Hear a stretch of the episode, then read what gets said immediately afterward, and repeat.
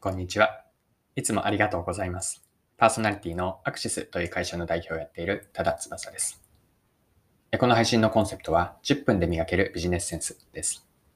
今日は何の話なんですけれども、ビジネスでの提案を作るとき、何か企画を考えるときの共通するフレームをご紹介します。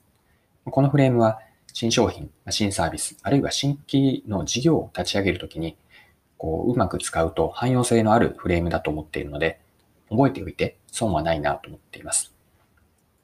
どんなフレームで提案を作っていくといいでしょうか。それでは最後までぜひお付き合いください。よろしくお願いします。はい。今回ご紹介したいビジネスでの提案フレームがあって、それは7つの項目からなるんですけれども、このフレームすごく汎用性があると思っています。新商品、新サービス、アイデアを作るとき、または新規事業を立ち上げるときに、このフレームに沿って考えていくと、整理ができると思っているので、覚えておいて損はないかなと思います。まあ、提案を作るときのポイントになります。はい。ではビジネスでの提案を作るときのフレームですね。7つ項目があるので、まずざっと7つ言います。まあ、その後にそれぞれについて簡単に補足説明をさせてください。はい。提案のフレーム1つ目は顧客です。顧客課題を見ていきます。2つ目が既存の解決手段は何か。これは競合にあたりますね。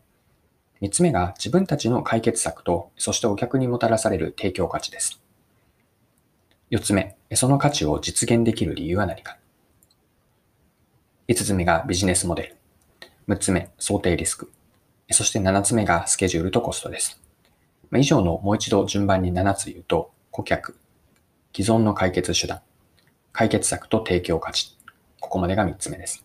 4つ目が実現できる理由、ビジネスモデル、想定リスク、そしてスケジュールとコストです。まあ、以上をフレームにして、まあ、順番に、まあ、それぞれ具体性と、かつ一貫性を持って埋めていくと、こう、え、ー、と、ビジネスでの提案の内容、骨子というのができてきます。はい。では、今の7つですね、順番にもう少し詳しく説明をさせてください。はい。一つ目のポイントは、まずは顧客ですね。最初に明確にしたいのは、ターゲットとなる顧客は誰かなんです。まどんな人たちが自分たちの顧客になってもらえるのか、この顧客像を明確にします。でこの時により焦点を当てていくといいのが顧客課題ですね。ターゲットに設定した顧客が抱えているまず負は何かを見出します。負とは不満とか不便、不都合、不安、不快感。こういったものを総称して負と言っていますが、負の深刻度も合わせながらこう解決したらいいな程度のものではなくて、お金を払ってでも何としてでもその不満とか不便、不安、不快、不都合、こういったものを解決したいと思えるものです。はい。で二つ目、フレームのポイントは、既存の解決手段です。これは競合にあたります。ターゲット顧客が現在その負を持っている。これは意識している、していないにかかわらず負があるんですけれども、その負に対して今はどう対処しているかというのを探るんです。まあ、この方法がすでに誰か他のプレイヤーが提供しているのであれば、それはつまりは自分たちにとっての競合となるんです。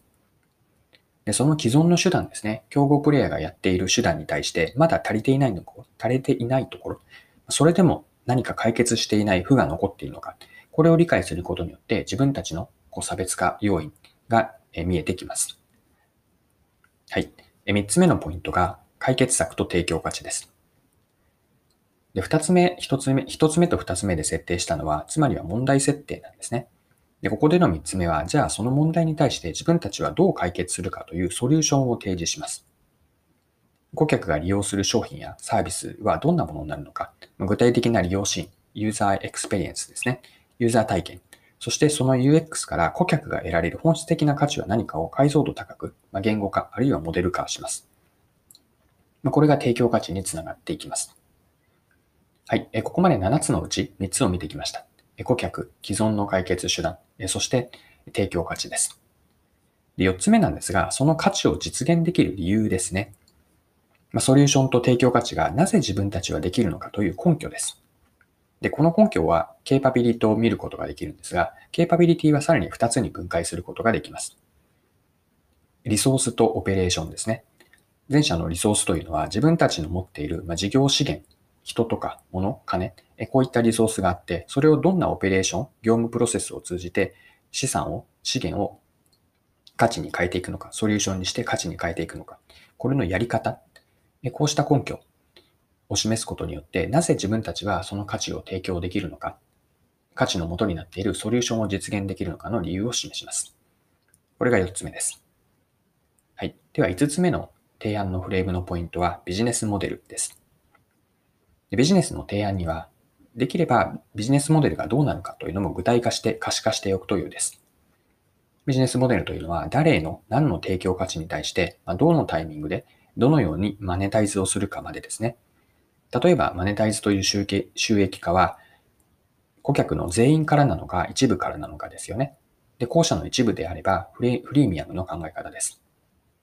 で、マネタイズのタイミングもあって、前払いなのか後払いなのか、または一括で払うのか、サブスクのように定額制にして、時間軸を長くしてマネタイズするのかです。まあ、こういったマネタイズの手段と、どんな価値が誰に提供されて、それによってどういうビジネスが回るのかというビジネスモデルを提示して、こう提案の受け手がそれを見たときに、まあ、提供価値とお金、あるいは人、プレイヤーの流れが全体のストーリーとして繋がっているか、これがビジネスモデルをこう描くときのポイントです。はい。6つ目ですね。想定リスクです。これは提案の時点で想定されるリスクもつけておきます。例えば、そうですね。外部要因と内部要因に分けたときに、外部要因として市場のこういう状況が起こったときにはリスクになる。社内の要因としても、まどこまで提示することはあるかもしれませんが、社内とか関係パートナーとのリスクが何があるか。これは提案を受ける側にとっては、提案を見るときの前提として、こう頭に留めておくこと、留意すべきこととして明記がされていると、うん、全くそのバラ色ではなくて、こういうリスクもあるというのを現実的に見ることができるので、想定リスクも書いておくといいです。はい。7つ目のポイントがスケジュールとコストです。まあ、提案したここまでの内容ですね。特にソリューションと提供価値に対して、どれぐらいのスケジュールでどういったコスト感でできるのかという、まあ、ロードマップを描いておくといいです。で、スケジュールの中には、ポイントとなるマイルストーンですね。で、各マイルストーンの、うん、達成状況、こういうふうになれば、えっと、具体的に提案が、提案している内容の企画が進んでいくというのもつけておきます。まあ、加えて実現性に関しては、スケジュールに加えてコストですよね。これぐらいのコストが何に、えなぜ必要なのか。これも出しておくと、まあ、数字で出しておくといいので、まあ、スケジュールとコストも提案の中には入れておくといいです。はい、えそろそろクロージングです。え今回はビジネスで何か企画をする新商品とか新サービス、あるいは新規事業を立ち上げていくときのこう企画提案のフレームを7つのポイントでご紹介しました。最後にまとめとして提案のフレームもう一度言っておきます。一つ目が顧客ですね。まあ、特に顧客課題は何かでした。二つ目が既存の解決手段。三つ目、解決策と提供価値。四つ目がそれを実現できる、価値を実現できる理由です。で、五つ目がビジネスモデルですね。七つ目が想定されるリスク。七つ目、スケジュールとコスト。まあ、以上をフレームにして、えー、作っていくと、えー、ビジネスの提案が形作られていきます。はい。今回も貴重なお時間を使って最後までお付き合いいただきありがとうございました。この配信は10分で磨けるビジネスセンスというコンセプトでこれからも更新をしていきます。よかったら次回もぜひよろしくお願いします。それでは今日も素敵な一日にしていきましょう。